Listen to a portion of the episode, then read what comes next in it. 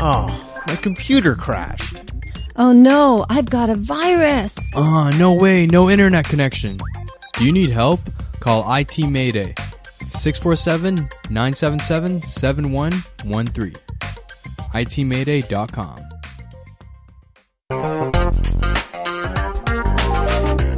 Hello there, it's Linda Pinizzotto of the Condo Expert, sponsored by Bayshore Health and Wellbeing.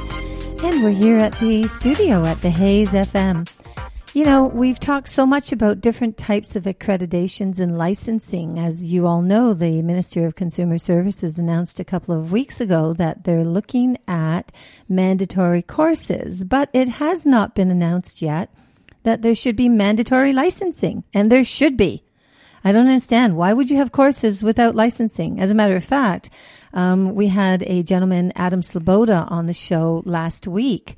And uh, he brought it to our attention that there's like 16 different university and colleges out in Ontario, and all of them offer different types of property management courses. So, if the courses are out there, and our wonderful Canadian universities and colleges are offering these courses, why hasn't the government stepped in prior to this time and made these courses mandatory? I would think that that would help our educational system, our students, uh, young adults, professionals that are in the industry, and certainly something that's incredibly important. So, I'm looking for the ball. Did someone drop it somewhere? But uh, anyway, moving forward. Today, we want to hit another approach, and uh, that has to do with fire alarm technicians. And wonderful, we have the CFAA, that stands for Canadian Fire Alarm Association. Very huge active group. They've actually established appropriate recognitions and accreditations for fire alarm technicians. Take a look of the jurisdiction in Canada. This is so important. Think about that. And today we actually have Steve Clemens, the executive director of CFAA, here in the studio with us. So welcome, Steve. Thank you so much for coming on board to the Condo Expert. Uh, thank you for having me and uh, giving the shout out to the Canadian Fire Alarm Association. Well, you know, it's really dear to my heart. They had the uh, World Fire Police Games uh, hosted actually about, uh, what, a month ago now in Northern Ireland. And this is actually an event that's carried out every couple of years. And, you know, they had over 10,000 participants that were involved in this. It was like, it, it was like the Olympics of fire and paramedics, firemen, paramedics, um, policemen, and the recognition behind that event is just awesome. It is. And, we're here to make sure that uh, we can help them do their job better to uh, reduce the amount of times we have to call upon our emergency services. Well, exactly. With this event, they actually had it in Vancouver too, uh, prior to that. So they did have it in Canada and they actually move it around the world. But, and that just shows you how important it is. So I hope that all these other countries have something similar to us, uh, the CFAA. Uh, we're pretty much a standalone. We've really set the bar in Canada, especially in Ontario and Manitoba for the use of fire alarm systems and how we look after maintaining our buildings so that it's safer for the, those occupants. So that with that now like how would you get involved? Like let's go through the the drill, I guess. There is 587,000 condo units in the province of Ontario.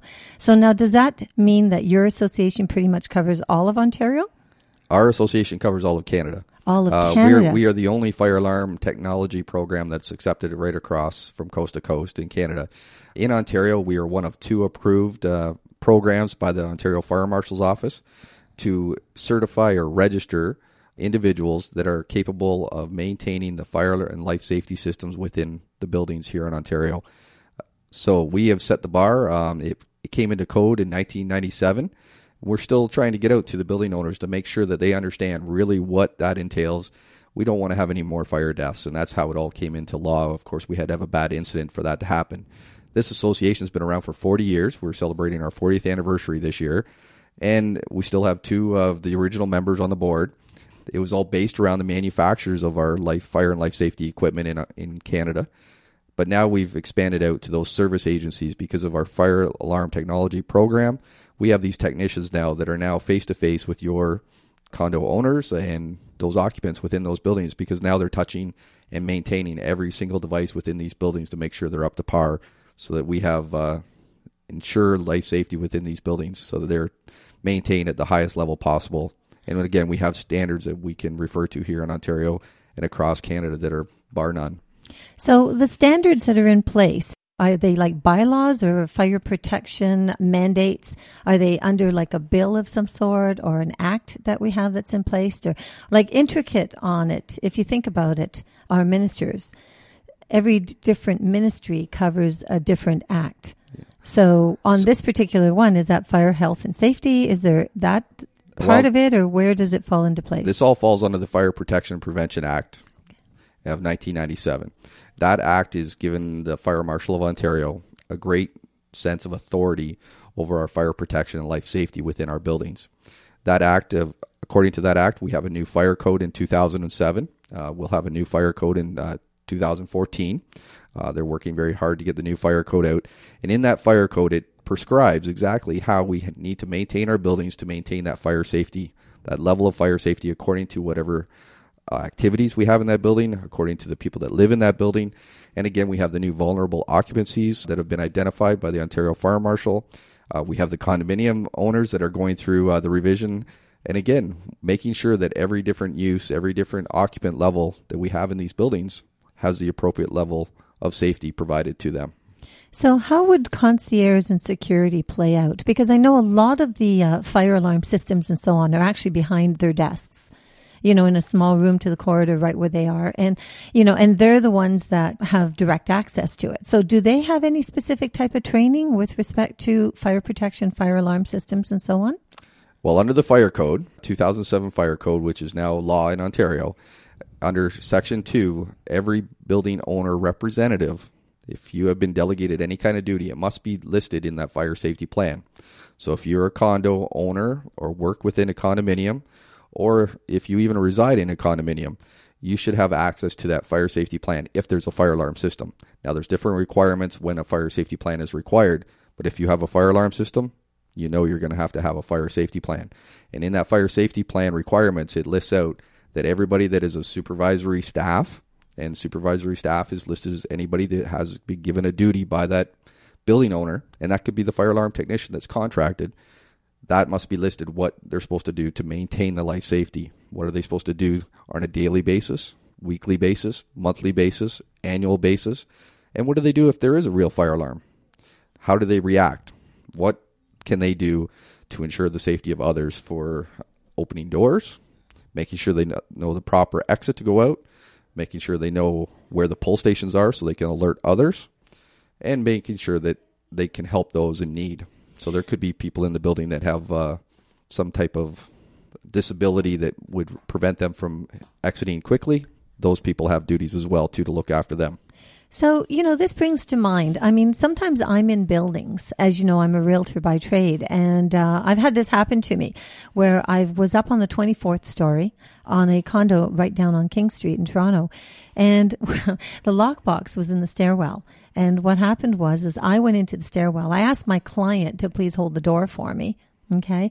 I go into the stairwell. There was a carriage in the stairwell. So I moved to move it over. He was a gentleman. He went to move the carriage over with me. The door closed, locked us both in the stairwell. And we were unable then to get back onto that floor to show the unit. I had to walk down with him 24 stories, get back to the concierge, get back in the elevator, go back up. Now, the interesting part about this is, is like some buildings have mag locks and they activate in cases of fire and so on. But if it's an ordinary door handle with a lock on it, doesn't that almost trap people in the stairwell? Does that actually, I, I don't know if that's really safe. Security wise, it may actually be working to some degree, but I don't really know if that's a safety measure. Yes, and that's why we've been working really hard, and we now have a new Underwriter Laboratory of Canada standard for how to test all of the life safety systems together, so that not just the fire alarm, but the mag locks, smoke control, exit lights, emergency lights all work and are tested together, so that your elevator recall is is all intertwined with the fire alarm system and the emergency systems.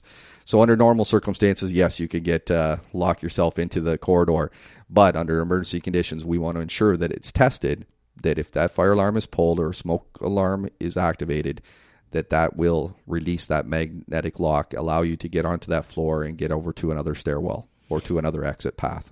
But this is interesting because those locks, none of those, those were ordinary locks that you would pick up at Rona or, or uh, you know, Home Hardware or somewhere. They weren't like, I know what a magnet lock looks like. You know, a lot of them I've seen on the main floor access coming in off of the main corridors of common elements. But so many of these buildings, I guess, uh, you know, I'm not sure where it is in the building code because a lot of these locks are, like I said, they're like $10 locks. You push the button, you turn it, and they're locked. Yeah. And So- I, I was a building owner representative for the last 10 years uh, before starting with the Canadian Fire Alarm Association. And the big, the only way you're going to find out those inconsistencies are to actually have a professional review or actually to have really good fire drills. So put a case scenario together and actually do a fire drill within the building to ensure that people, if there is a fire in that stairwell, how can they get out of the stairwell if there's smoke coming through, making sure doors open and lock throughout the whole building and making sure that you don't leave anybody behind once you do a fire drill. So making sure there's a great check of that building. And again, in the fire safety plan, you have to describe how you will conduct your fire drills, how you will safely conduct them, and how you will safely review all of the things that were deficient in that fire drill so you can make it better in a real life circumstance. We'd rather you make mistakes during a fire drill than in a real life situation where we have lives at risk. So there's a there's actually a crossover here because you, in one sense you're going to get a board of directors who's decided that they want to lock every single stairwell corridor, and they've put on these cheap locks, or maybe the cheap locks were put on by the builder, uh, how, however it happened. So they consider that to be secure, and and so you know as far as um, not necessarily safety, but just security because they want their privacy and they don't want to have people roaming around from floor to floor. Then you have other boards who've now brought in this new system where the elevator, you actually have to use your fob to be able to press the button for the elevator that only allows you to your own floor. That's it and it doesn't allow people to go in and around anywhere else on stairwells. So if you live on the 20th floor, you can't go and visit your friend on the 18th floor without going all the way back down to security and then being announced, I gather, to go all the way back up again. Exactly. And that's why we want to make sure the security systems are tested along with every other life safety system. That's going to be a requirement now with fire alarm technicians when they come into a high rise building or a complicated building that has other life safety systems. Now, it's not in the code yet. We have the standard, though, and a lot of the uh, premier companies are already uh, talking to the owners and making sure that they test all the systems all together. What you have to worry about though is how do they all interact? Making sure that if you have an emergency situation, that they're all going to help you in that time of need.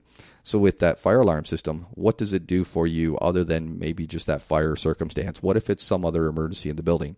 So other building owners that I've dealt with, uh, they're using their fire alarm system for their PA capability, so they can do public address for other emergencies. They can open and close other doors, um, have video access all through their fire alarm system. Remember, your fire alarm system is the only code required life safety system in your building that needs to be tested by an outside agency. Everything else you can do yourself as a building owner or as a representative in contract or do it yourself. The fire alarm system, it is mandated that it must be tested and certified on an annual basis by a certified or registered fire alarm technician, someone who's graduated from an approved program in Ontario. And again, we only have two in Ontario that are approved, and most of the other provinces we're the only approved uh, Well, program. that's it's amazing because I, I mean the CFAA is a member supported as a non-for-profit Canadian association. And you know, you would think that you know the type of value that you add as far as safety, protecting people's lives, their investments, the buildings. I mean, nobody wants to add the trauma, the the the health impact that that would have on you on whether you know especially if you've had to go through some traumatic experience of having a major fire in your building so, you know, the other side of this, last week we actually had Allstate Canada, Allstate Insurance of Canada on. And uh, right now we've got a um, contest called the Condo Hero that's out there. And it's basically for anybody living in the condo can nominate somebody who's been their hero So whether that be your uh, condominium property manager or whether it's the Hopefully, concierge. hopefully it's their fire alarm technician. Well, that's actually what I was coming to. That's an interesting thing because the fire alarm technician is just so important in this whole thing. or even or even their sales associate that's dealing with them because those sales associates are taking the training as well so we see many of the sales associates for these fire alarm companies we have some great member companies our member companies are now making it very complete in their organization making sure it's not just the fire alarm technician that has the training but the person that's actually face to face making that initial contact with the building owner has the same kind of information now they may not have the certif- the registration as a fire alarm technician but they're up to date on what the codes and standards are and how we can better employ these kind of services and better use the the building owner's money to make sure we have a safe environment for all. And one of the new things we've done uh, to help not just the sales people within these organizations within our member companies, but we actually have on our website now a fire alarm annual inspection time estimator for building managers and building owners.